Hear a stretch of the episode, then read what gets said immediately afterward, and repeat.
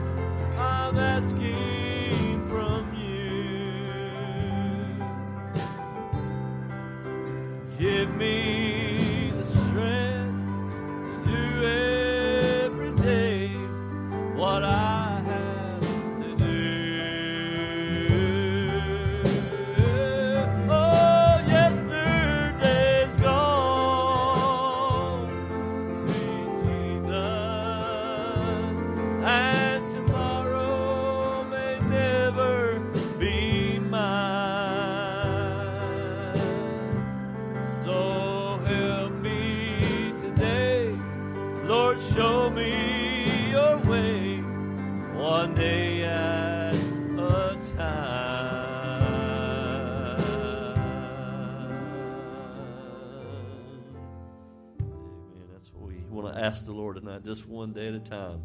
Give me the strength to do every day what I have to do. We have a few written requests tonight. Uh, we want to remember Brother Jewel Forney in our prayers. Uh, had a stroke, and I'm not sure uh, where he's at at this point, but God knows. So let's just continue to remember him in our prayers. Brother Ron and Sister Veronica, Sister Carol. She's uh, over her bronchitis pretty much, but she's still not feeling well. So let's just remember her in our prayers tonight. And I'm sure there's other needs. If you just make those known by an uplifted hand, God sees what we have need of in this service tonight, and He's very mindful. Amen. Brother Jonathan, would you come lead us in prayer?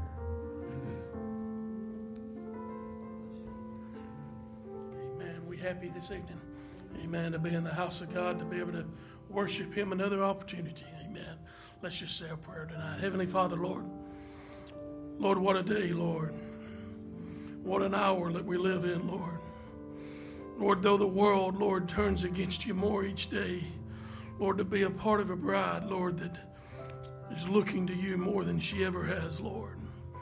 Depending upon you, Lord, depending on your moving, depending upon your wisdom, Lord, your guidance in everything that we do. Lord, we ask you, Lord, to come down and be a part of us tonight, Lord, and worship alongside of us. Receive praise, Lord. Receive our thanksgiving. Receive our love. Lord, we ask you, Lord, for these needs, Lord, these requests. Lord, each and every one, Lord, is so unique, so special. But Lord, nothing's too great for you. And Lord, we ask you, Holy Spirit, to go visit each and every one tonight, Lord. We ask you, Lord, to move in a special way, Lord, tonight. Lord, to touch the needs of your people, Lord, to raise them up off the beds, Lord, raise them out of depressions, Lord. Give them joy, restore unto them so joy, Lord. Lord, be in this service. Touch Brother Mark and the musicians, Lord, and touch Brother Ben as he would come to preach, Lord, and anoint his mind, anoint his soul, Lord, to speak down to our very hearts of what we have need of. Lord, we ask, Lord, and we expect you to come on the scene. Lord, even now, Lord, we asking, Lord, to come take preeminence in this service, Lord, to come move upon our hearts, walk down the aisles, touch us in a very fine way, Lord, and lift us up into your arms, Lord. Lord, we love you and we praise you. We welcome you. In your lovely name, the Lord Jesus Christ. Amen.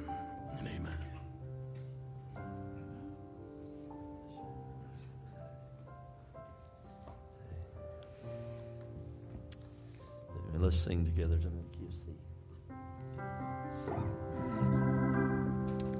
Well, I am weak, but thou art strong. Oh, and Jesus, keep me from all.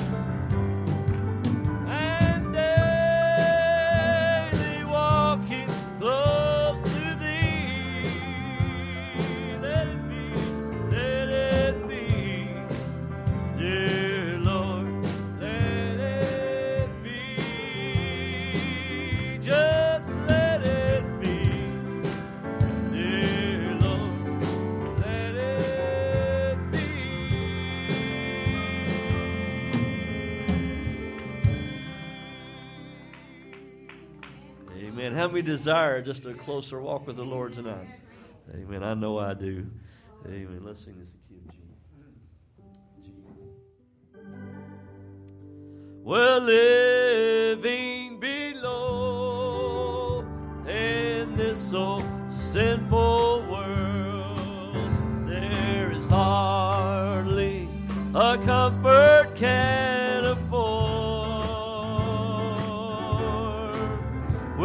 Drive.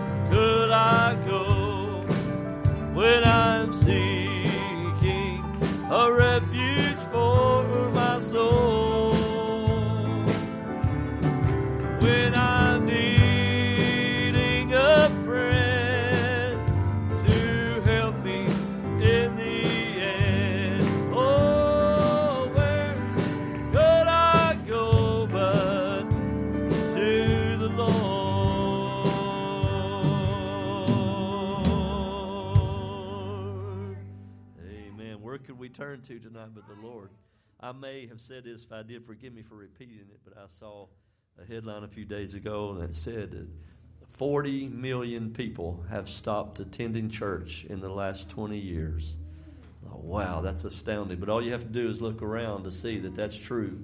You can tell people have walked away from the Lord and walked away from God. They're just out trying to make it on their own and uh, feel that thirst that they have with something else. But it's God really calling them tonight. Amen. We need to be in prayer, don't we?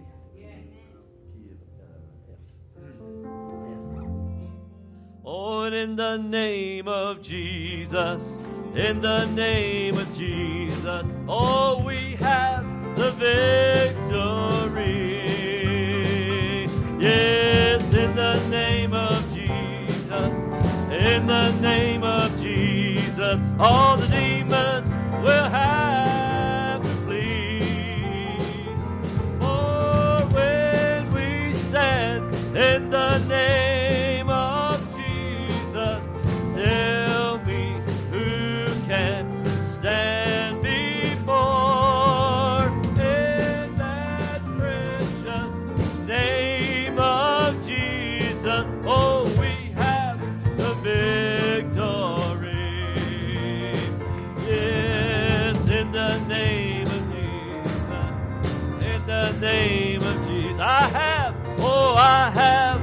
victory. In the name of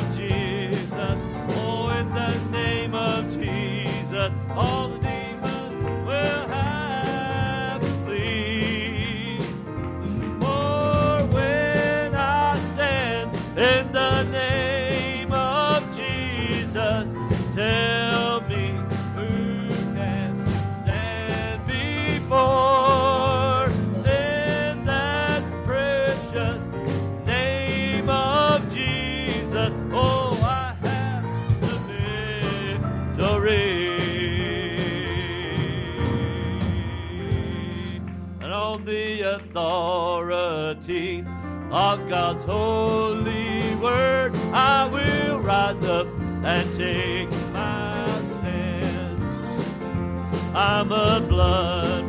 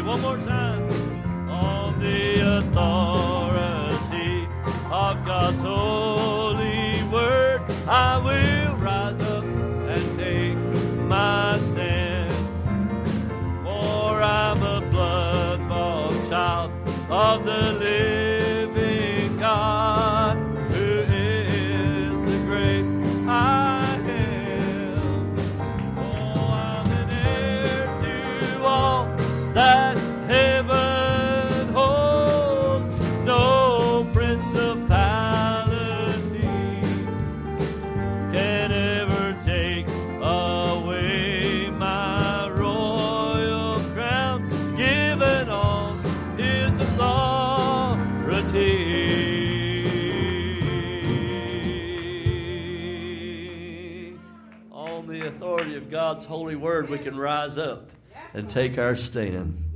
Amen. Let's sing this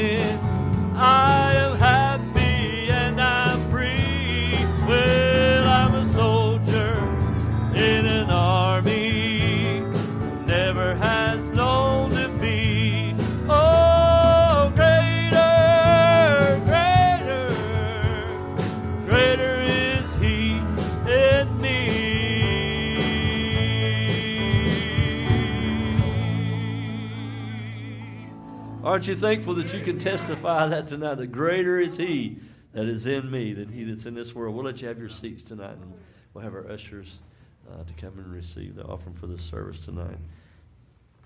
You just give to the Lord, and He'll bless you. I know we got our meetings coming up, not this weekend, but next weekend. All right.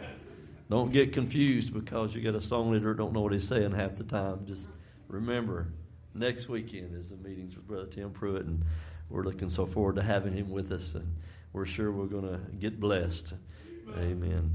Let's sing this. I haven't sung this chorus in a while, and musicians said I never sung it, but uh, I think I did about two years ago. So that's close to never, I guess. But here we go. Let's sing this. Let's try it in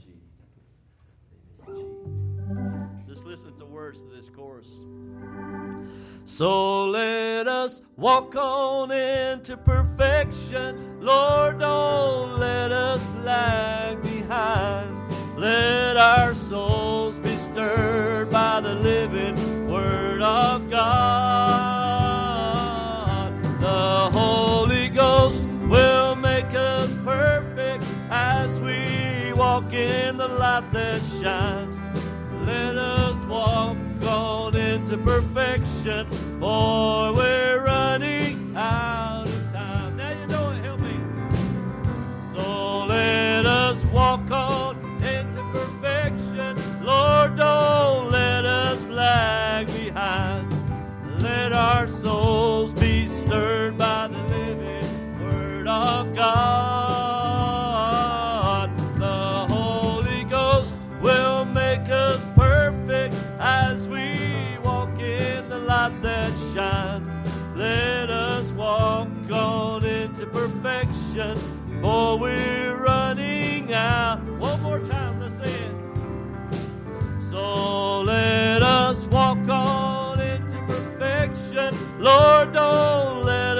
lag behind. Let our souls be stirred by the living Word of God. The Holy Ghost will make us perfect as we walk in the light that shines. Let us walk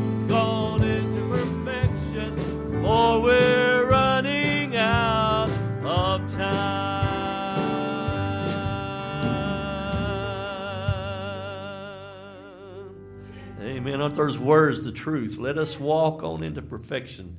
Lord, don't let us lag behind. But let our souls be stirred by the living Word of God.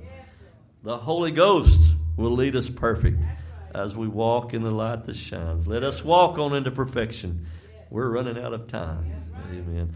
If I'm not mistaken, um, a sister from our uh, church back home wrote that song years ago. I could be wrong about that, but I think she did. Sister Betty Roberts, I believe she wrote that song. I Was, wow, what a revelation the Lord gave her on that. And uh, today, I think is Sister Amber Golden's birthday, so I wanted to wish her a happy birthday. She's not with us, but maybe she's streaming tonight. We want to wish her a happy birthday. Amen.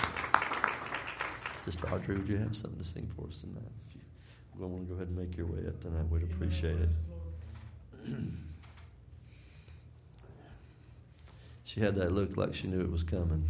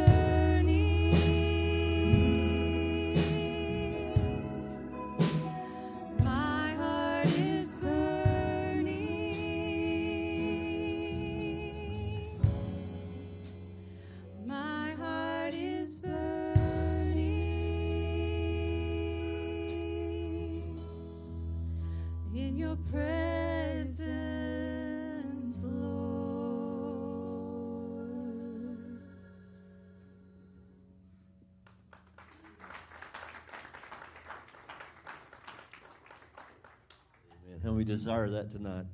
I want more of His presence. Amen. You know, uh, I love my wife so much because she helps me.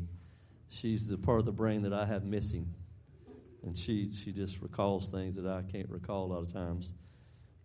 We really need to work on our directory because that's the only way I know it's somebody's birthday. I'm sitting here looking at it, and it's right in front of me, and I almost missed my favorite daughter-in-law's birthday. She, she's having a birthday tomorrow, so let's wish Sister Kaylee happy birthday tonight, would you?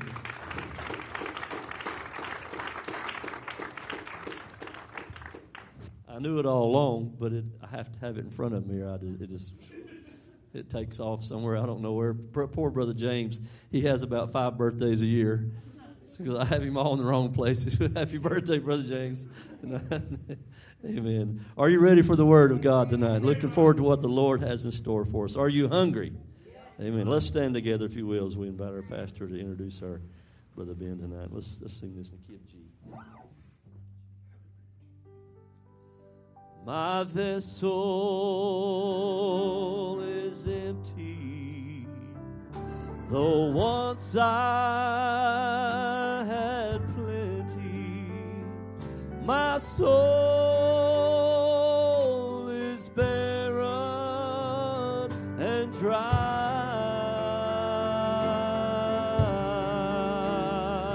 but somewhere flows a fountain. It's beyond distant mountain. Let me drink from the river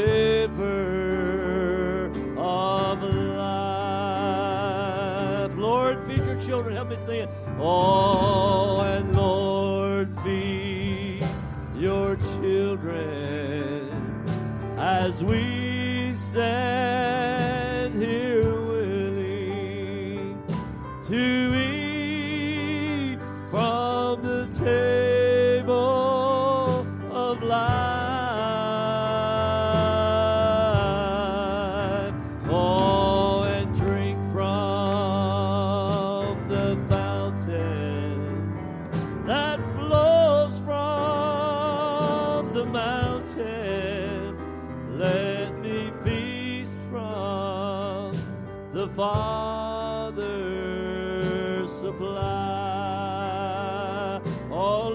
verse. For so long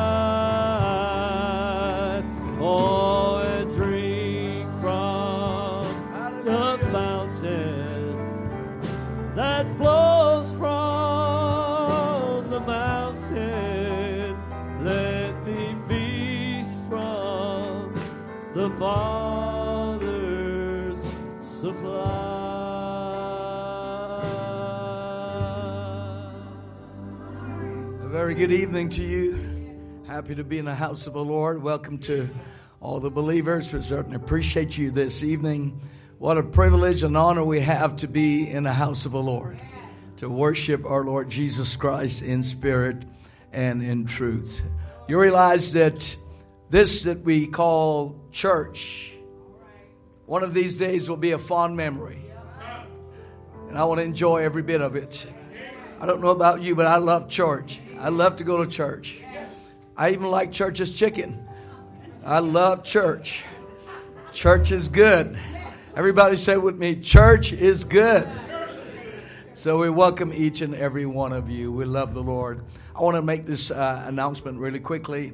Uh, it's been a, a, busy last few days uh, for myself and brother uh, Sam, and uh, our hard work is paying off. And we just would like to um, let you know what we've got going on. How many of you know of at least uh, a Spanish family or someone that works for you that's Spanish. Uh, the second, the second uh, most popular language in the world is Spanish, English and Spanish. So we've been working towards moving into the Spanish ministry for a little while now, and we've been praying, and God has provided and made a way for us uh, to be able to do so and send Brother Aaron uh, Pius to work with us, who is working in the translation right now. And the Spanish saints here are hearing that sermon translated to them as we speak. Well, we just have uh, expanded a new frontier of the church this week. Tonight, actually, is the first night. Very proud to announce that we have launched our first Spanish uh, live streaming. So the services are going out on two players tonight. Praise God. Two players tonight. So you need to get a card and give it to a Spanish friend and say, listen, we have the messages now in Spanish in our church. You can stream it, you can archive it, or you can come and hear it live in the service. So we thank God for that. So tonight is the first service. When you go on our website, we'll probably give you a tutorial here, maybe Sunday morning. There's two players that's installed on the web- website now. One is English and one is Spanish. In Spanish, you have, as we're preaching, whoever is preaching, then you've got the translation with it. It is not a voiceover, so then we give our Spanish audience an opportunity to hear English and Spanish at the same time. And then when they come to the service, they're able to get familiar then with the way we preach and everything. So we thank God for that. And I want to say how much I appreciate Brother Sam uh, for helping us. Let's give him a nice big round of applause. He has been working very diligently with me in the last uh, few days, uh, endless hours. Today we didn't re- we didn't know if we'll be able to, but we launched it just tonight.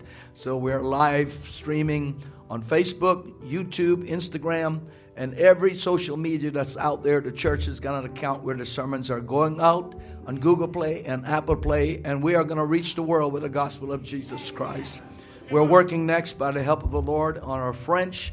Um, so we're just praying the Lord will just send us a French interpreter, and then we'll launch that out because that's the third language across the continent. Then we will cover the entire world with English, Spanish, and French.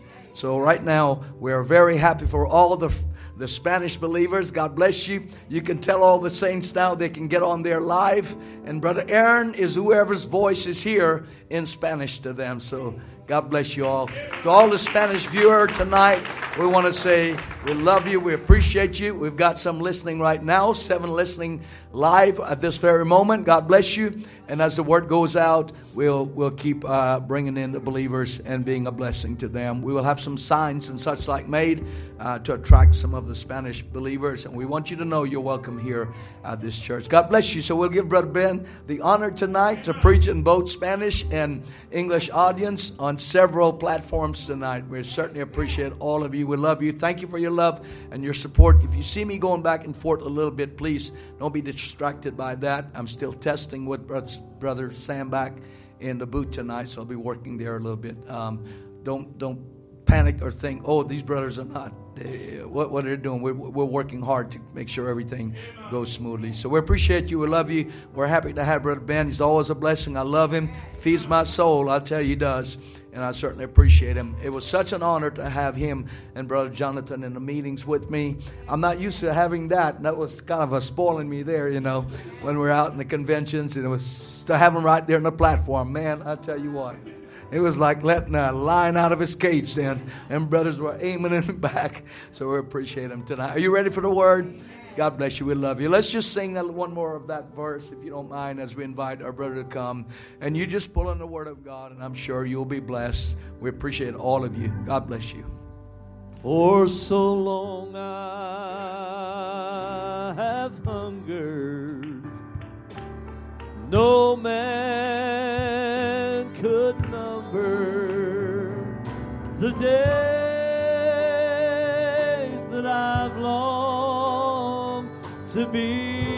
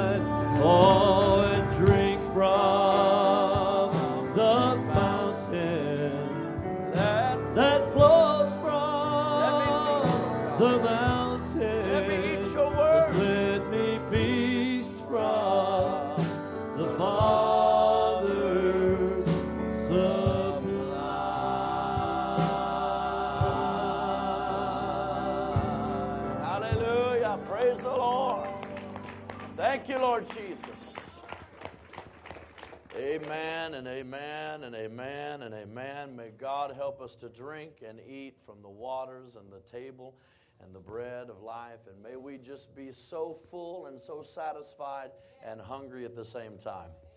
Amen. Blessed are they that hunger and thirst and yet be satisfied. It's a really kind of a hard thing to figure out, ain't it? To be full and be hungry. But I've been there. Naturally speaking, I've been there. I've ate and felt full. By the time we get, uh, you want dessert? Yes, I'll take an apple pie. Thank you very much. Amen. I think it's about the same thing when it comes to eating spiritually, isn't it? Amen. We never really get completely full, I don't think. Amen. Sure appreciate the Lord, appreciate the opportunity to get to speak to the home crew tonight. And uh, you believers, we're sure thankful for the, uh, for the broadcast. Greetings to all of the Spanish speakers. We certainly are honored to have you in the service. Now, if we could just get a translator for Hillbilly, I think that would help us. I think we'd be in good shape then. Amen. Uh, Isaiah 64 and verse 6.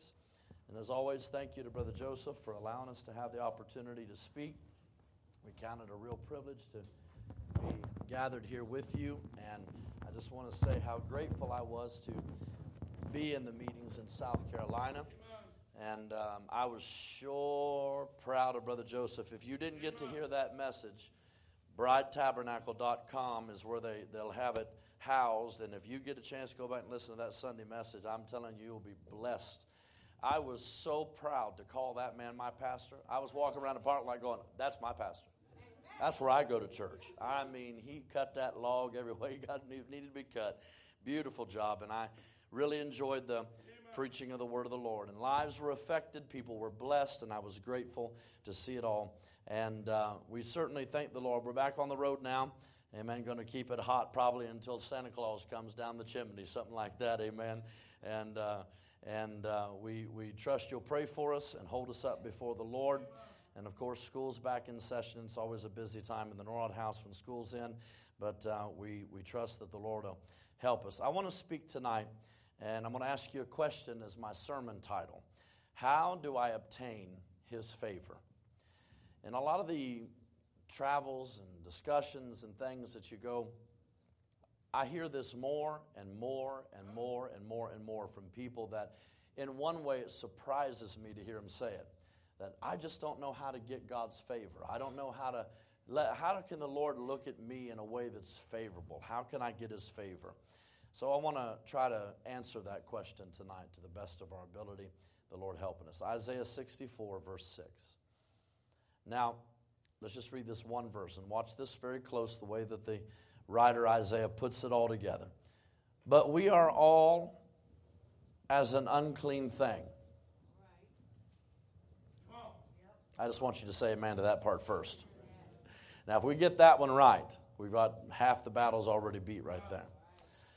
And all, everybody say all, of our righteousnesses, so not just one effort, but all of them, many of them, are as filthy rags. I don't think I have to tell you what that means. That's an unsanitary thing. Let me just put it that way. And we all do fade as a leaf, and our iniquities, like the wind, have taken us away. Now, the word here for, for unclean means to be impure ethically and religiously. Now, from the very beginning, man, Adam, when he fell, tried to construct his own religion. Brother Branham said when he sewed those fig leaves together and made a covering for himself, he was making a religion because religion is a type of covering or a form of covering. But even that is something that is absolutely contrary to the very nature of God. The fact that man tried to cover himself is contrary to the nature of God. God never intended for us to clothe ourselves. He said, The bride made herself ready. He gives me the garment, He gives me the material, and He can give me the ability to make myself ready. But He never said I gave myself the ability to make myself bride. He chose that. And the whole plan was laid out by His choosing for me to become what I need to become. But let me be clear I have nothing in it except for I take what He gives me and apply it to my life. Amen. Now, listen to this in God's covenant with Abraham. Listen to these words. Brother Branham says, I haven't gotten to offer nothing. My utmost righteousness to yours would be filthy rags in his sight. So I'm a sinner to begin with. There's nothing I could do about it, but something he could do. Praise God. He took his son's blood and covered it over me like that. So he sees me a righteous man because, because his son's blood made me righteous. There's a lot of people in this message that need to learn that quote. Because in their mind, they think, young people, this is the same, I'm just like you, raised on a message pew. They think, I believe the message, I believe the prophet, I'm in church, and I know what's right, I know what's wrong, and therefore I'm okay because I, you know, I go to Brother Jonathan's class and I learn there, and Brother Joseph preaches to me. All of that is wonderful. But you cannot change your birth.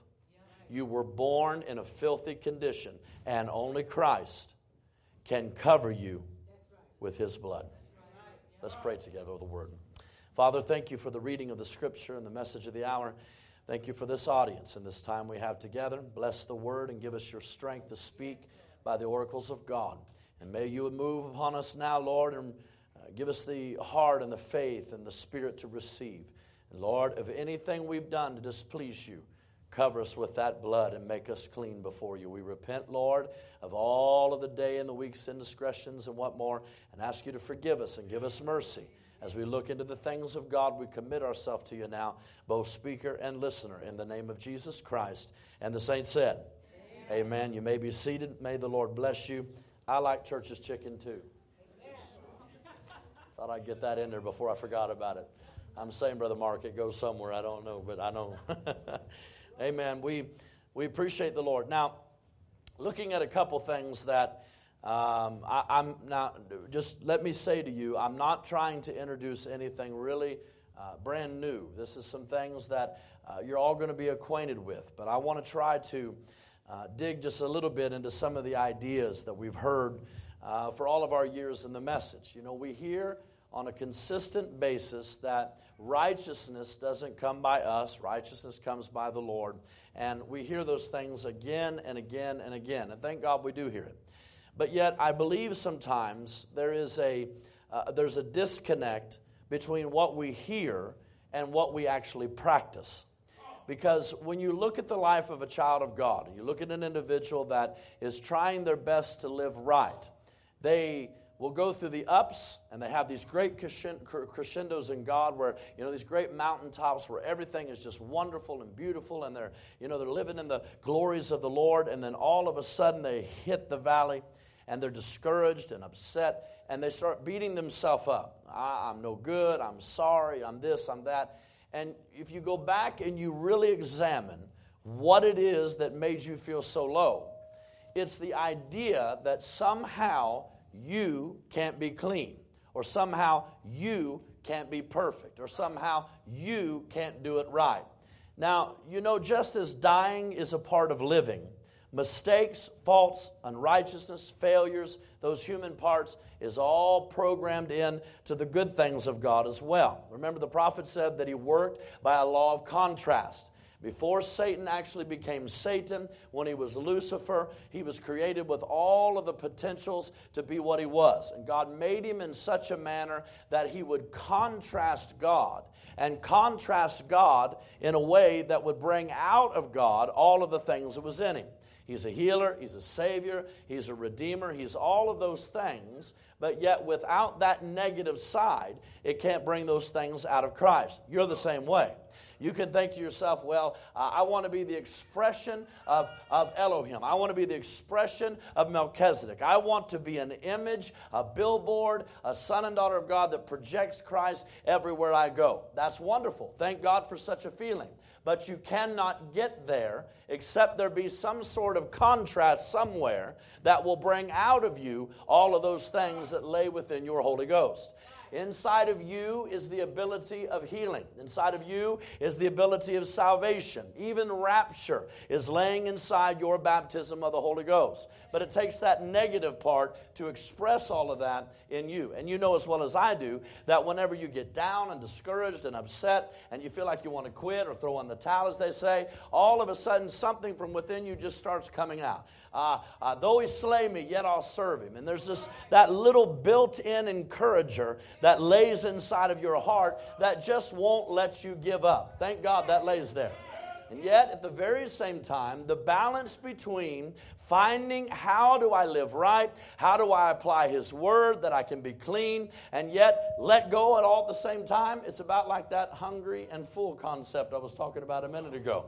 It is complex. It is hard to figure out because we as people are always trying to do something ourselves. We're always trying to put our hands into it and always trying to make it work. And, you know, I read my Bible and I prayed, and we feel accomplished whenever we do things of that nature. We feel like that if we spend time with the Lord or spend time in the message, that, oh, you know, I just, I'm so close to God. Now, listen to me. You are no closer to God than you'll ever be than when you were born again. You're just as close to Him right now as the day you received the Holy Ghost. Nothing changes in your soul. Once you are born again, that is a permanent condition that no man can change that. And God Himself can't even break that seal over your soul because God don't do something and then turn around and take it away from you based on behavior. But what we are dealing with is not necessarily your birth, but adoption. Your behavior term, determines your adoption. And when we are lo- looking for the favor of God, we're thinking to ourselves, well, I want to obtain his favor. I want him to look down on me with favor. I want him to look at me favorably. And yet we think, well, how do I get there?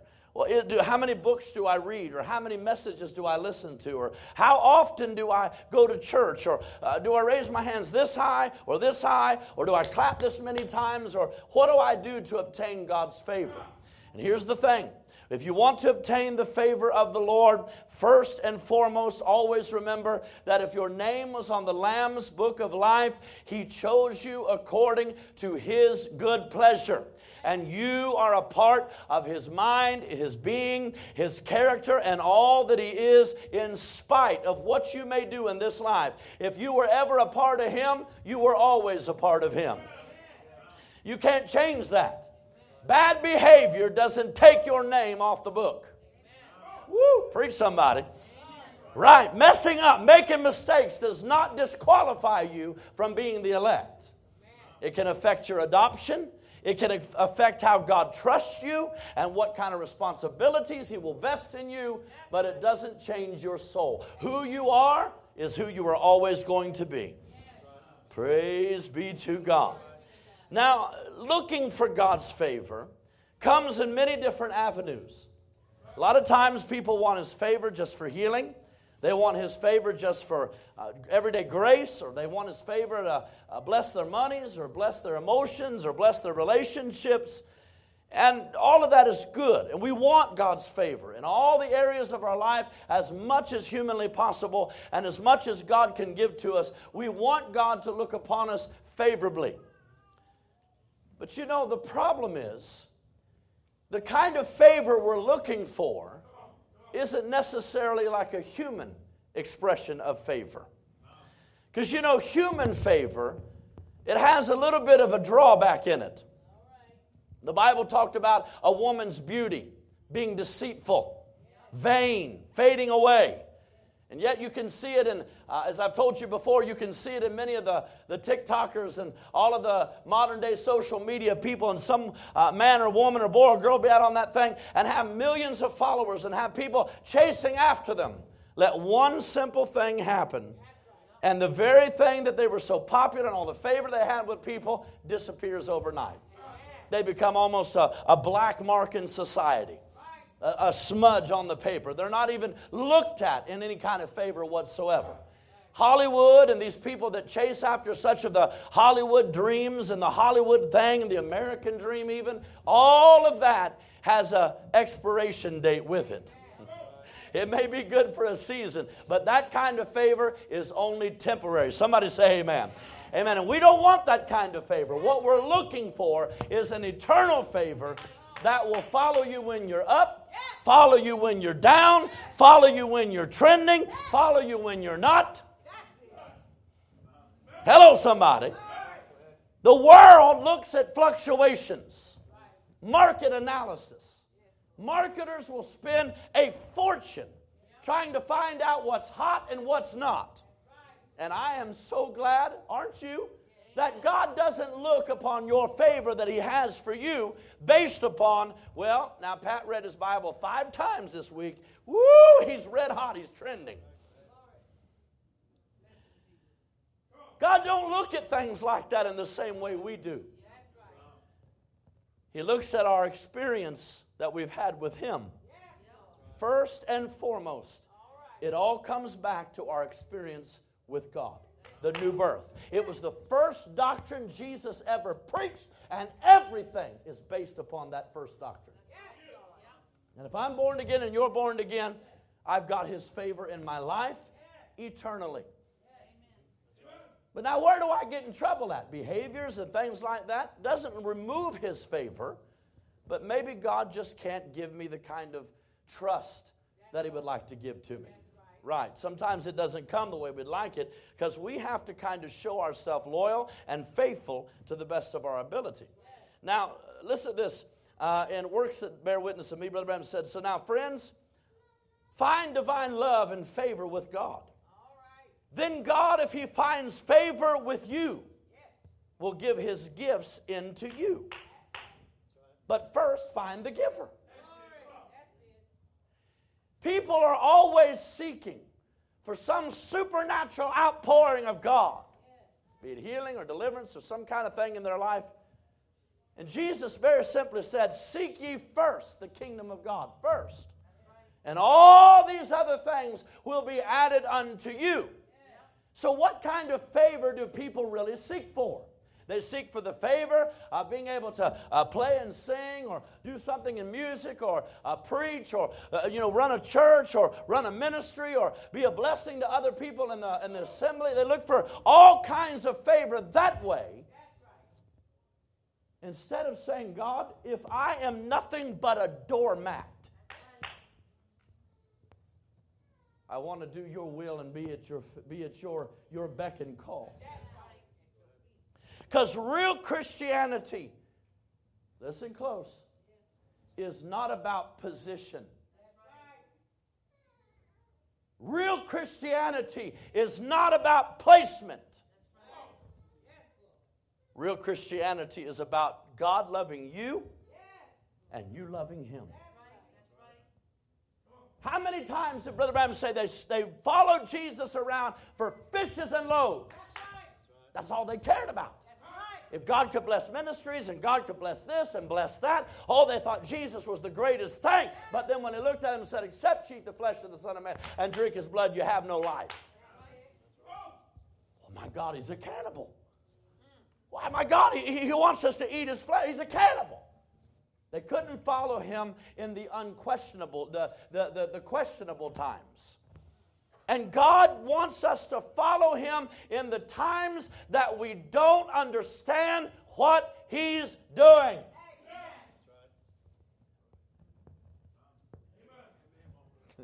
I've been in this church long enough to see when I know when, when the wheels are turning. It's good. Turn on, mighty freight train, turn on.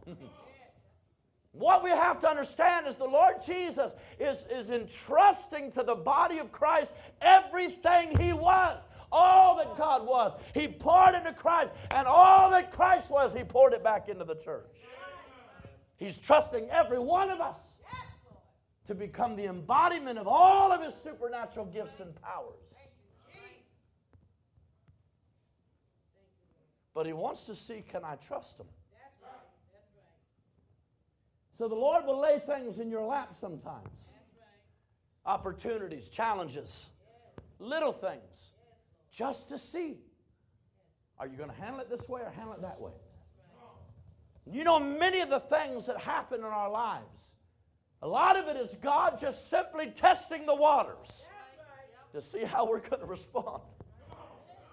I want to be so in tune with the Spirit of God that the silliest things on the planet grab my attention. This might be the Lord testing me to see how I'm going to act about it. Because you know, friends, a lot of times people just don't seem to catch the moving of the Spirit of God. They think the moving of the Spirit of God is when everybody's going, Hallelujah, praise the Lord, glory to God. God moves in many different ways than just that. He moves in the troubled waters. He moves in the storms. He moves in the difficulties. He moves right in the middle of your test. That's why it's a testimony. When I get a test, I moany and I groany. Praise the Lord. And all of that, God could be moving right underneath your nose. And if you're not spiritual, you will miss it altogether. That's why the prophet of God said them men in the Old in the New Testament, them apostles were so sensitive to the Spirit of God. All he had to do was nod at him, and they knew what to do. Because they practiced and, and, and, and, and they exercised being able to wait upon God. Do you understand the society you live in is a society of push button, get it done yesterday. And if you're not five minutes early, you're 10 minutes late push and rush and throw somebody almost like a manufacturing plant. The world wants to turn out uh, little Bill Gateses and little Elon Musks. They want a carbon copy of great men so they can make money and great women so they can have great prestige. But when God deals with a human being, He will take years that are sometimes completely silent, in the dark, altogether out from the spotlight to build up those characteristics and things in that person for maybe five minutes' work in the presence of the Lord. You go back and you look at some of the great men of God that have done things, women of God. Shamgar. He had such a quick ministry. It was over after one fight. We don't read about him ever again in the Bible. He takes his ox goad, he slays all those men, the prophet of God said that he was watching them Philistines come over top the hill, said, look, walking around like big old fat potato bugs, coming down to take his crops. And he said, the revelation struck him all of a sudden. I am a man with a covenant, and this is my land. God give it to me. I'm an Israelite, and this is my property. And Moses, the prophet, said, anything that you put your foot on is yours. He run them Philistines out there, killed every single one of them that got within his sphere of influence, and we never hear about him again. But how many years in silence was God building up characteristics? Hallelujah. How many years was the Lord dealing with him to get him to that spot right there? And we look at that and we think, well, he didn't seem like he had much favor. God let him win one battle. But you don't know how many battles he actually won and lost until it was time to place him in God's Hall of Fame. Because that's what happens to you and I. Many be the battle and the test and the thing underneath the scene that hits us and hits us and hits. The prophet said it like this trial after trial, test after test, trial after trial, test after test. But when God is going to hang you in the hall of art, you'll be in the very best condition you could possibly be. I can't think of a better example of people that's got favor than people that go through hell itself and come out on the other end still smelling like a rose. Hallelujah. And yet we look for God's favor. This is what I was saying when I opened up. We look for God's favor in the little everyday things. We want that, but His favor is more of a long term vision than it is a short term one. Because there are times the prophet of God said that, that, that God will just go completely dead on you, completely silent. He said, He may let you sit there for years. No move of God, no real output of the Spirit. People will cry, Lord, you said you would never leave me, never forsake me. That's true. He won't. He's always there, right? He did it. He is the one that's driving the ship. And now He's going to let you sit there quiet, wrestle, and struggle. You know, and when I see people that will often say to me, and I'm on the field in different places, and they're, you know, right in the middle of something, and, and they're going through hard things, and they'll say to me, I just don't feel like I can do it. I, I try and I fail, and I just can't do it. I think to myself, you're losing right there. The very fact you are looking for something to help you be perfect and win every time is proof that you don't understand Christianity yet. Amen. Because God ain't looking for the one that can do it. He's not looking for the one that knows how to do it. Come on, somebody. He's not looking for the one that can execute flawlessly. He's looking for the one that will think God hates them and they still keep on serving Him anyhow. Though He slay me, yet I'll trust Him all the way through it. Friends, we're going to have to get this Hollywood idea of Christianity out of our brains. The real truth of Christianity, it comes down to one simple thing endurance. This is a marathon, not a sprint. We're not one and done. We're not trying to run to the end of this thing and be done with it all. God is going to build us over time and over years. oh, hallelujah. 156 times in the New Testament, the word favor is mentioned. And every time you find the word favor, it actually means grace. And what you need to understand is that God's favor is His grace to you. How many here feel like a failure on, on at some point in your life ever? But yet you're here tonight. You, you didn't go join a website. You're not throwing off on Brother Branham. You're not, you're not Huh? You're still serving the Lord. Your sister's still staying out of barber shops and things like that, right? You mean to tell me there's times that you feel like I am a washout? I have done nothing for God. And yet here you sit. What do you all reckon you're sitting here for? What am I doing in this pulpit? Because I feel like you sometimes. The reason I'm here grace, favor, grace of God, favor of God. Hallelujah. That's what keeps me going to the end of it. How do I know I've got His favor? He won't let me quit.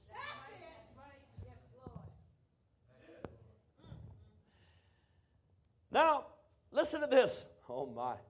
Life story. I'd rather have favor with God than have anything I know of in the world. And if I've got favor of God, I can serve His people. us leaders, we, we, we know this to be true. Serving people ain't the easiest job in the world. Let me be plain with you. I love to preach. I love to be under the anointing. I love to take the word and watch the Holy Ghost go at it. And if I could do it without a one of you here, I'd be the happiest preacher you've ever seen in my life. Because I don't have any problems preaching until I put people in the pews and preach to them. Y'all thought I was crazy. Now you know I am, right? It's wonderful to be in the presence of the Lord like this. The prophet in one place said, A man is no closer to heaven than when he's in the anointing in the pulpit. I love being in this spot right here. And everything's flowing and the Holy Ghost is moving. It's one of the most beautiful spots to be in. Until you see a frown face, somebody distracted, they don't really care. You know, somebody watching their watch, etc., etc., on and on it goes. Or you hear comments from a service, uh, oh, well, you know, that wasn't really deep. well, evidently it must have been so deep that it went right over top of their heads. they don't care. They have no interest in the Word, they have no interest in Christ. That's what makes dealing with people hard. And do you realize that a man that is of service to the people of God, if he didn't really have the right kind of experience, he would hate you. And you would hate him. Don't y'all look at me like a bunch of geese on the pond. You know I'm telling you the truth. It's the same way with your families. Brothers are born for conflict. As iron strikes iron, sharpens steel, and so forth. Dealing with people is a problem. But how do you obtain the kind of favor you need to work with other individuals? First, you find favor with God. And when you realize we're all sinners saved by the grace of God, then you can have mercy on the people you're working with. As contrary to popular opinion, we all don't figure it out overnight in one service. Sometimes it takes years for, people, for the light bulb to and people to start getting things. You don't know what kind of curds and whey is stuck up there that keeps people from getting down the road. Come on, preach to me a little while. Right? You have no idea what's laying in somebody's subconscious. How many, how many layers a man's got to get through just to try to help them understand their position? It's a hard battle sometimes. But how do I have favor with people? I show grace, mercy. I would much rather be guilty of showing too much grace than judgment any day of the week. Notice this in a message from that time. You'll never be able to get anything from God and have favor with God, my brothers and sisters, wherever you are, until we fully obey the Word of God. You'll make yourself miserable just half heartedly approaching it. And so we can see from Brother Branham's own words that unless we are willing to yield ourselves to the Word, and what does that mean? We hear this all the time. Yielding yourself to the Word, full obedience to God, entitles you to the token. What, what does that mean exactly? It means more than just, okay, here's the list of the rules, and I'm following the rules to the best of my ability, and now I know what I'm supposed to do and what I'm not supposed to do, so therefore I'm a good boy and a good girl, and I'm doing the good things that I need to do.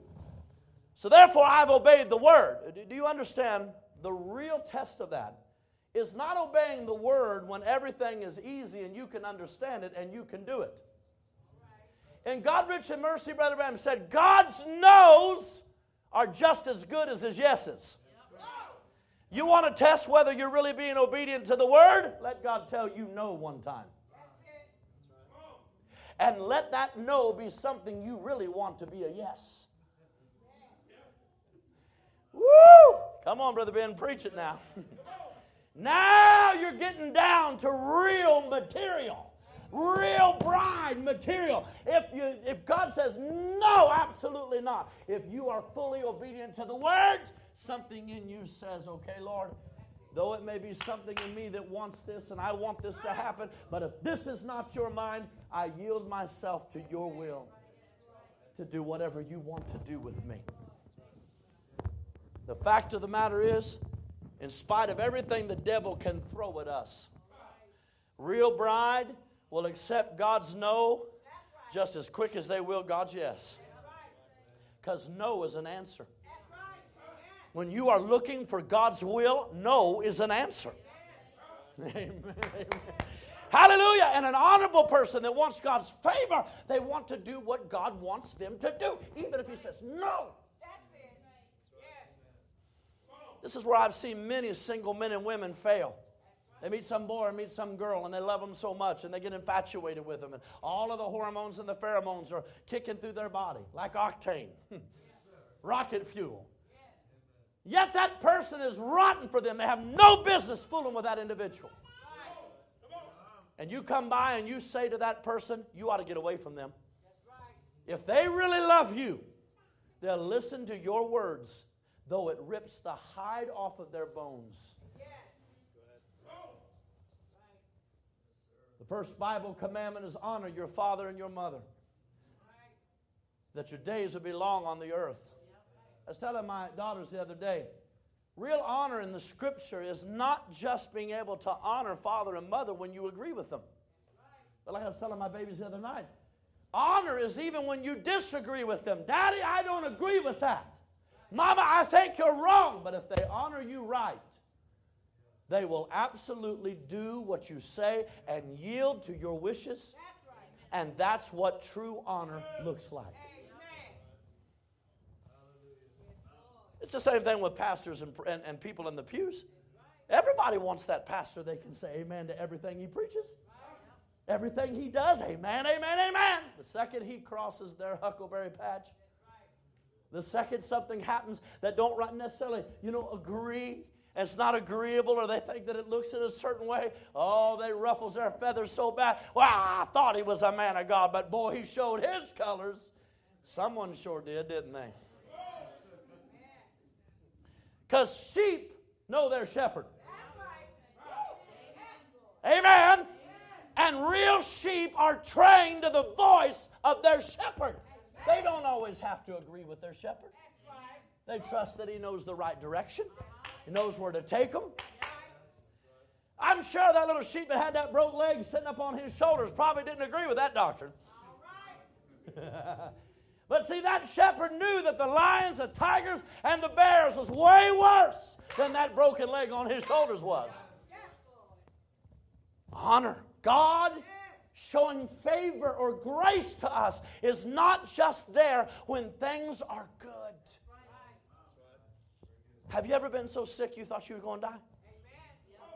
And yet you come right out on the other side. Look at the way you question yourself. Oh, does God even care? I thought He was a healer. I thought He would take this away from me. The very fact you came out on the other side unscathed and He's continuing to bring you out on the other side is a sign that His favor has been with you from the very beginning. Do you still fight? Yes. Will you still fight? Yes. Will you still struggle? Absolutely. But God's favor is He keeps taking you on the other side.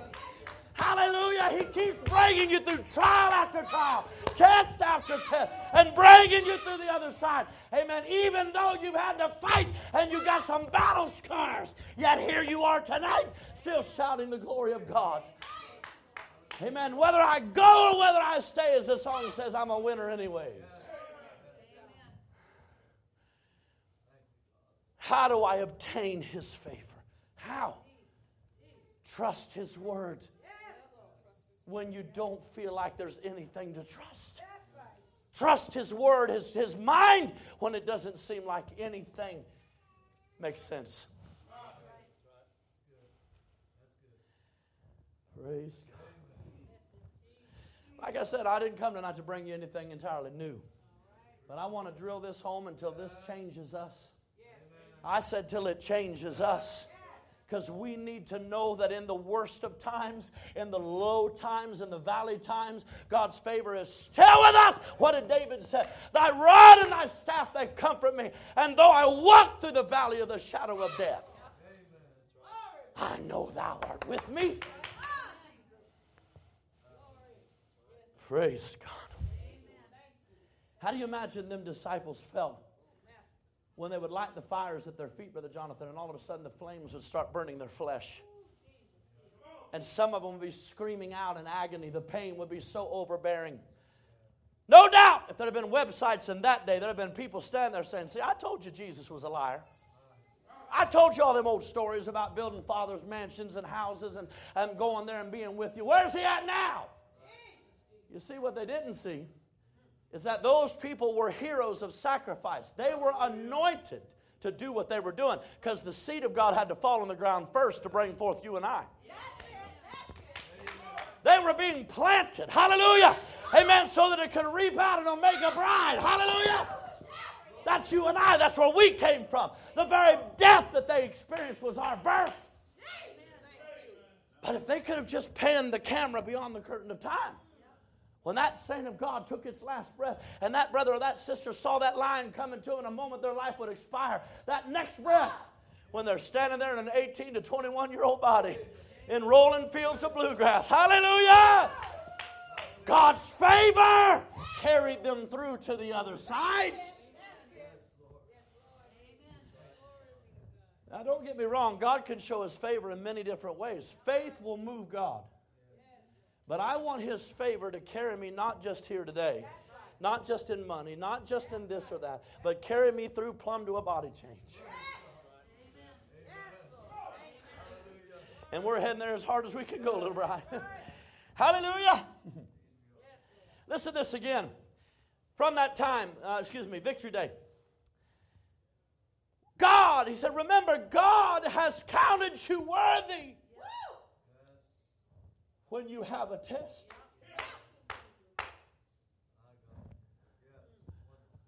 Now, don't fail to get this. When you have a trial or a test, it shows the grace of God. As you have found favor with God. Listen to these words. I read this today. I liked almost couldn't take it. And God believes that you'll stand the test. You see, this is why we're going to make it through it. Not because I believe it, not because my faith will carry me through, because God's faith, God's faith, God believes, hallelujah, that when I open this door of testing to their life, when they walk through the threshold of this door of testing, I've got confidence, I've got faith that they're going to come out on the other side. Doesn't mean you won't have battle scars. Come on, somebody. It doesn't mean that you won't have down times or times you feel alone. But God's favor, His grace, as I said 156 times in the New Testament, you find this word favor and His grace all the way through it. His grace is what keeps you going.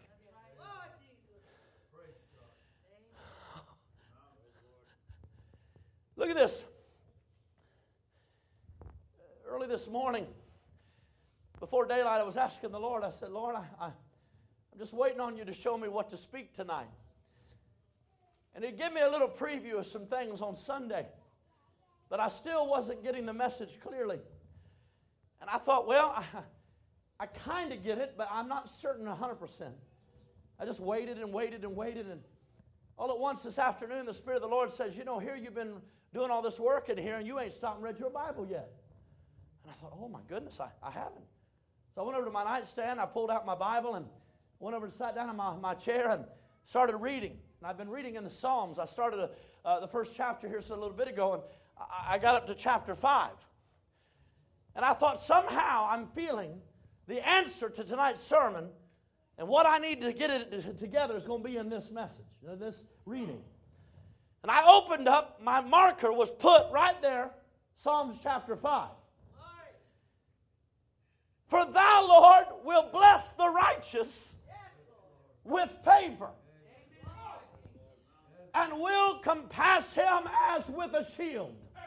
I know I've said this to you before, but let, let me bears repeating that God's favor to you and I acts as a shield that protects us from the wiles of the devil. His grace is what keeps you from backsliding, what keeps you from giving up, what keeps you from failing, what keeps you from walking away. That grace, that favor is what shields and protects you.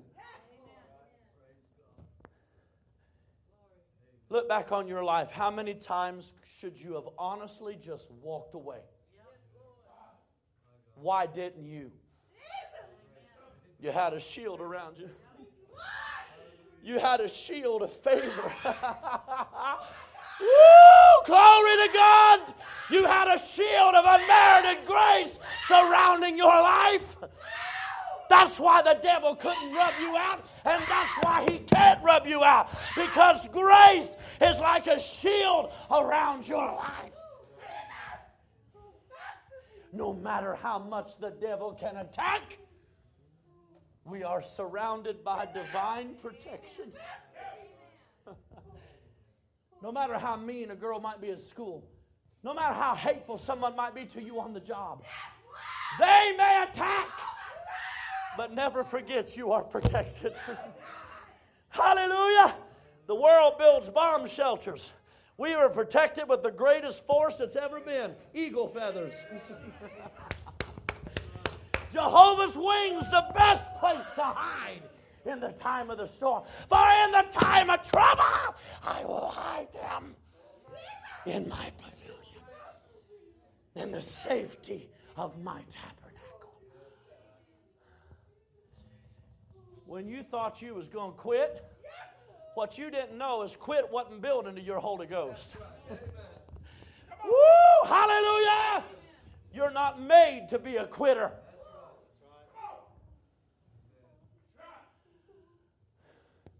Psalm 30 and 5. His anger endureth but for a moment. This is a good lesson for us. When he gets angry with us, it doesn't mean he doesn't love us. When he's upset because we've done the wrong thing, went the wrong direction, made a bad choice, it does not mean that he's angry for keeps. As my Bible tells me, in his favor is life. Weeping may endure for a night, or a night, or a night, or a night. But don't forget, night does come to an end, and joy comes in the morning. Amen. Remember, yesterday ended last night. Hallelujah. And always press to the mark of the high calling of Christ. What lays before you, not what lays behind you. Psalm 30 and that verse 7 Lord, by thy favor, thou hast made my mountain to stand strong. Thou didst hide thy face, and I was troubled. Could you imagine the writer saying this? God, you hid your face from me. You'd almost think a man would be afraid to say something like that to God. But he was doing what every one of us should do be honest. Lord, I'm upset. I'm troubled. I'm angry. I'm depressed. I'm discouraged. I'm nervous. I don't know the answer. Why can't we be honest with Him? I can understand not revealing everything you know to somebody else, but why can't we be honest with Him? Why can't we just tell Him, Lord, I'm a mess? And I need your help in this area. If you don't help me here, I'm never going to be able to accomplish nothing. But His favor made my mountain. I got curious. And I studied this out just a, just a little bit. I spent a little time with it, but just to give you the truncated version. A mountain in the Bible symbolizes a couple things. The first thing that it symbolizes is a place of new beginnings. You see, no matter how many times you mess up or fail or lose it or go backward or whatever you do, the moment you repent, that is a new beginning for you. Because God forgives us as though it never happened. So to Him, it's as though it's the first time. so He makes my new beginnings to stand strong. The mountain is thought to contain divine inspiration. Why? It's, it's ascends, it ascends up into the clouds, into the heavenlies, which is a representation of the nearness and the closeness a person has to God. So he made my relationship, my nearness to him, stand strong. Amen. Easter seal, Brother Branham said, I would hate to try to go to heaven on my preaching. You know, that's amazing. Brother Branham thought it was a bad thing to consider him going to heaven on his preaching, yet everybody else is like, well, I'm going to heaven because of his preaching. That's his people depend on that very thing. Brother Branham preached to us, so I must be ready to go. It doesn't matter who's preaching to you. You've got to have a revelation. You've got to be inspired. You've got to be born again. You've got to have all of those supernatural things that make what these men say to you live. Biggest problem people got, friends, they ain't got the Holy Ghost. They got a lot of religion. They got a lot of covering, man made covering like Adam. They're trying to find favor in every other way except for just bearing their heart to God and saying, Fill me with the Holy Ghost. Preachers and all. You heard me right, preachers and all. There's some preachers around this message need to get born again. Sure, they've learned how to do things mechanically, but mechanical ain't got nothing to do with getting ready for the rapture. Amen. He said you can have the car with a Simonized job and puncture proof tires and everything, but if there ain't no dynamics, it won't go. Amen. That's right. Oh, hallelujah. Hate to try to go to heaven on my visions. And yet, return ministry people and those folks, that's exactly what they're trying to do. Trying to go to heaven on his vision, his tent vision.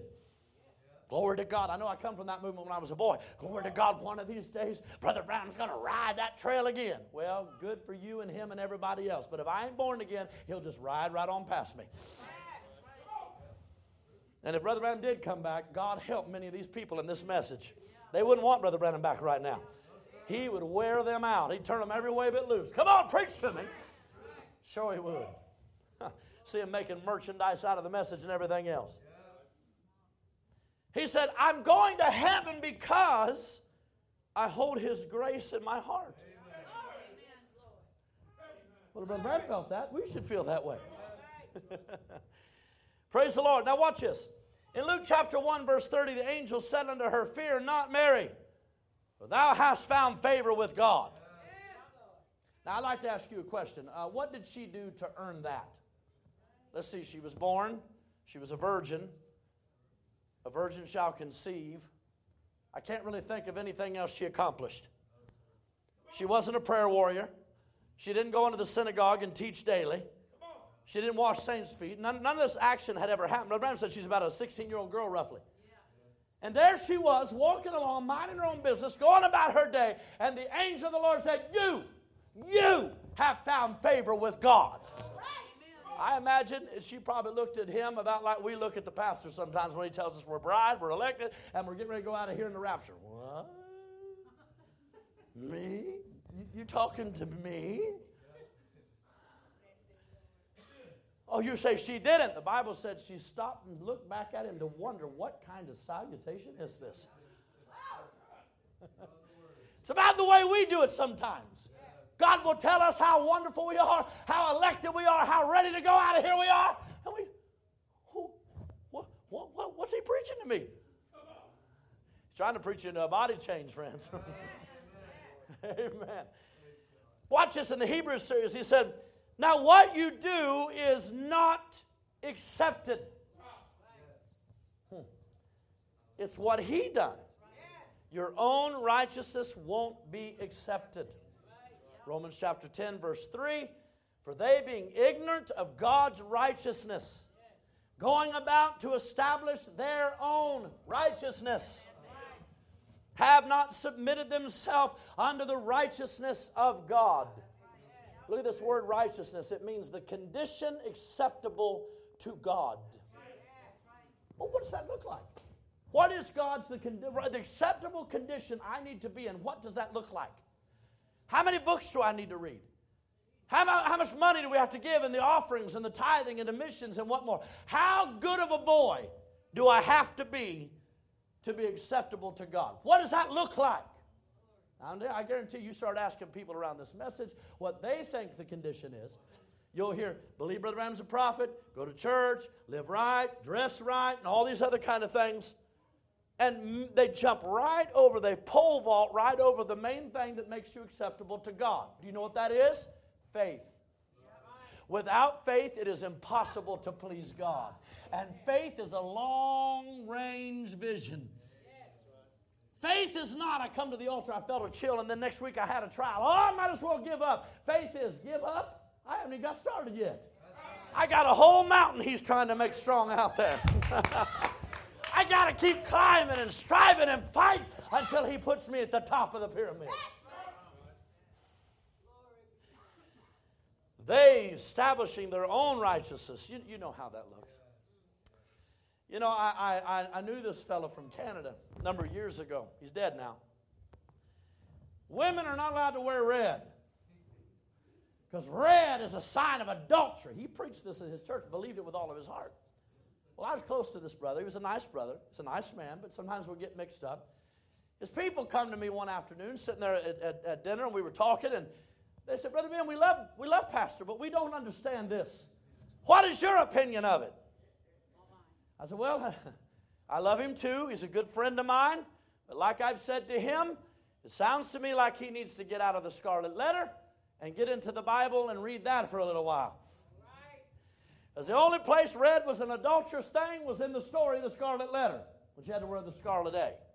Y'all looking at me like you don't know what I'm talking about. You do, you just don't want to tell it out loud. Right, but what is that? Establishing your own righteousness. When you hear people in this message dictating and micromanaging the way people dress and live and work and act and behave, don't you know what that is? Establishing their own righteousness. Amen. Philippians chapter 3, verse 9. Be found in him, said Paul, not having mine own righteousness.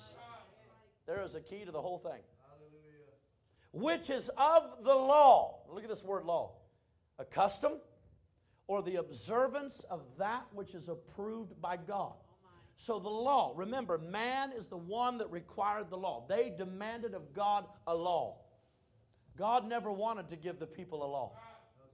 It was God's permissive will to give them the Ten Commandments. But because it condescended from God, it must be perfect. The law of the Lord is perfect. Because nothing can come from God that's imperfect. But God knew before He gave it to them, none of them would be able to live it. So He said, Y'all want to live the way that's pleasing to me? All right, this is what it looks like. You know why He done that? To prove to them you cannot, in any way, shape, form, or fashion, ever live close enough to be acceptable to me. You cannot live that kind of life. And even to this day, brother, sister, human beings within themselves are not able to live a life that is acceptable to God. You are born off the tree of knowledge of good and evil. So you say, Brother Ben, that puts me in a spot. What am I supposed to do? Receive the Holy Ghost. Be born again. I can't live it, but Christ in me can. He's the one that can make you love and forgive and show mercy. You of yourself, it's impossible. Oh my. That which is through faith of Christ, the righteousness which is of God by faith. Romans chapter 5, last scripture. Romans 5, 10 and 11. For if we, when we were enemies, you've heard me say this before, it bears repeating. Allow me to say it one more time. When Jesus said, If your enemy smites you on one cheek, turn the other, he was telling us that because that's what he did with us. I probably, I probably would have no idea what the number looks like of the times I probably slapped God in his face and told him no way. What did he do? What Jesus do? Turn the other cheek. He kept bearing with me and showing grace and favor because he knew what my potential would be down the road. Come on, somebody. You don't turn your cheek if you're closing the door. You don't turn your cheek if you're done with somebody, if you're rubbing their name off the book of life. He looked at Cain and said, Do like your brother, and that'll be that. Never dealt with him, not one more time do we ever find one more place God ever spoke to Cain again. He slammed the door shut. But when Jesus said for you to turn your cheek to somebody else, that's because we are people of grace. And we believe in second and third and 12th and 140th chances. We believe in and, and leaving the door open so somebody can get right with God. It doesn't make you a pushover, a sissy, or a coward. It means you're showing favor and grace to give somebody a chance to get right. Mm. Praise the Lord. And when we were enemies, we were reconciled to God by the death of his Son. Much more being reconciled, we shall be saved by his life. And not only so, but we also joy in God through our Lord Jesus Christ, by whom we have now received the atonement. Look at this word atonement, what it means.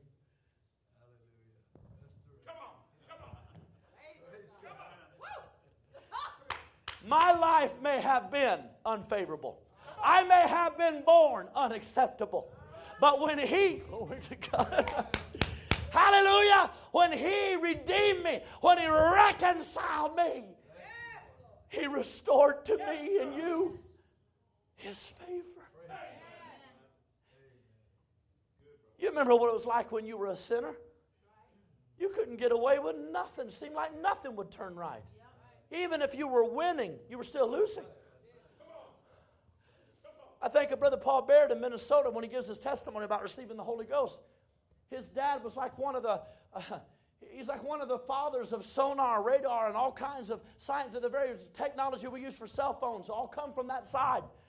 Sister Margaret, she was, uh, her father was Time Magazine's Man of the Year. Invented like open heart surgery and ways to cure cancers and all kinds of stuff. Here he was with his own business, driving a Corvette around, miserable in his heart as he could be. He didn't go to the Goodwill, GW Fashions, and pull suits off the rack, honey. He had them tailor made, a thousand at a piece. They said one day something spoke to him. Miserable. We can think to ourselves, boy, if I could live high life, if I could have money, if I could, you could have all of that and still in winning, the world would look at you like you're winning and be as miserable as you can be. Why? Because you're living your life without the favor of God. This is why people commit suicide. This is why they take drugs. This is why they drink. This is why they commit adultery. Come on, preach to me a little while. This is why they give their life wholly to sin. Because they know in their heart nothing's going to get them through it. You don't believe it? Listen, watch the news sometimes. Turn the radio on and listen at them. Everything they say, there's no hope on the other side of it. Why? They live without the favor of God. But His favor does this for me and you.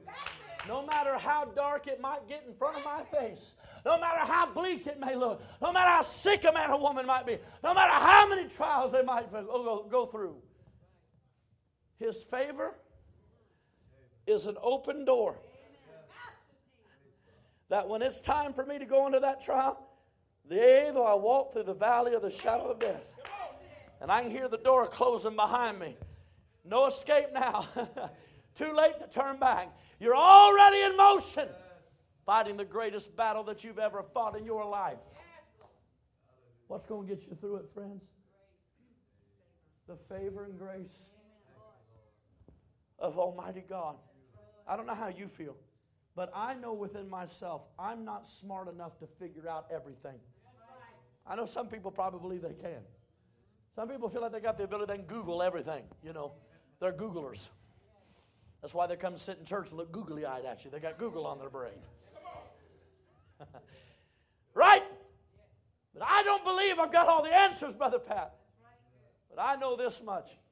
When I'm standing in front of a wall, Brother Joseph, and I can't go above it, under it, around it, I just stand right there and wait. And God will make a way right through it. Mose, you believe that Bible? Yes, sir, I sure do. What if God told you to jump through that brick wall, Mose? He said, I believe if God told me to jump, God would put the hole there by the time Mose got there. No matter how dark it may be, church, no matter how dark it may get, His favor will always make a way when there seemeth to be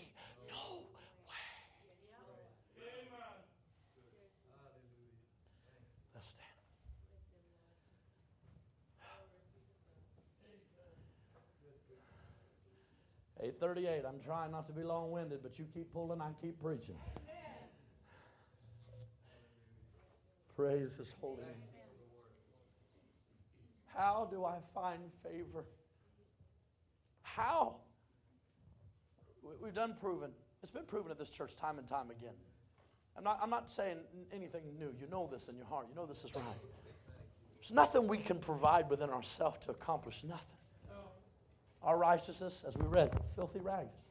Completely obsolete. There's no reason for me to say to God, God, I can do something. I'll live right for you. Even as I said at the beginning, making myself ready is not me making myself ready of me. It's God hands me the word, He hands me preaching, He gives me saints, He gives me all prayer and all these other things. And He says, All right, here's the material. You start building. How many times have you started building and built wrong? Re- misread the blueprint. You got the roof on the floor, the floor on the roof. You know what the scripture said? Every man's work will be tried by fire. You know what the fire is? Tests, trials. God said, All right, you done building? Yes, Lord, I got a good old house. And I mean, the windows are on this side and it looks, looks like something a five year old kid would draw on a little crayon cartoon. All right, let's give her a test. He sends an earthquake your way. And I mean, shakes her plumb to the foundation. There's bricks and rock and wood and nails and screws and everything laying all over the place. And then that's where we usually start going, Oh Lord, oh, I'm probably not saved. I'm probably not born again. That old devil this morning, bless his holy name, told me I probably wasn't saved. It's not a matter of whether you're saved or not. It's a matter of you getting that hammer in your hand and getting yourself back up on your feet and dusting yourself off and start building again.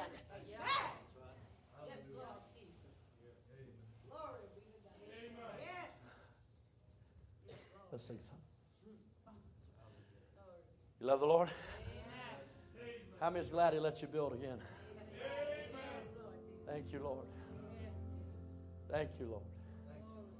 Your grace and mercy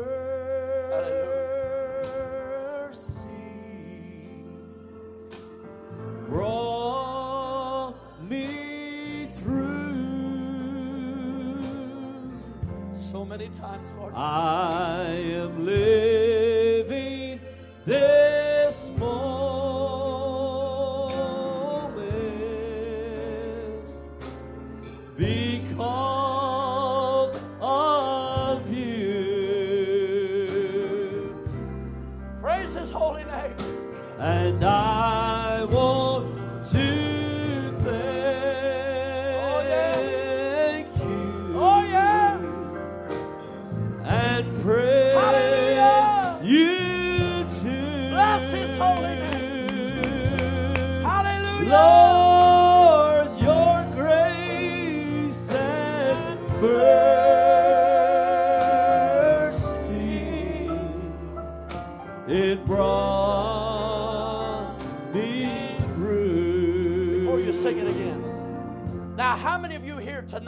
say amen to that song? Can you testify? I've been through this, I've been through that, but here I'm standing here tonight, and He's still making my mountain strong. Can you testify to that tonight? Sing it one more time and just with all of your heart, just say, Lord, I just want to praise you and thank you for making my mountain strong. hallelujah, hallelujah. Sing it, brother. Your grace and Thank you, mercy, it's Somebody brought now me just through. help me worship brought Lord, thank you for bringing me through.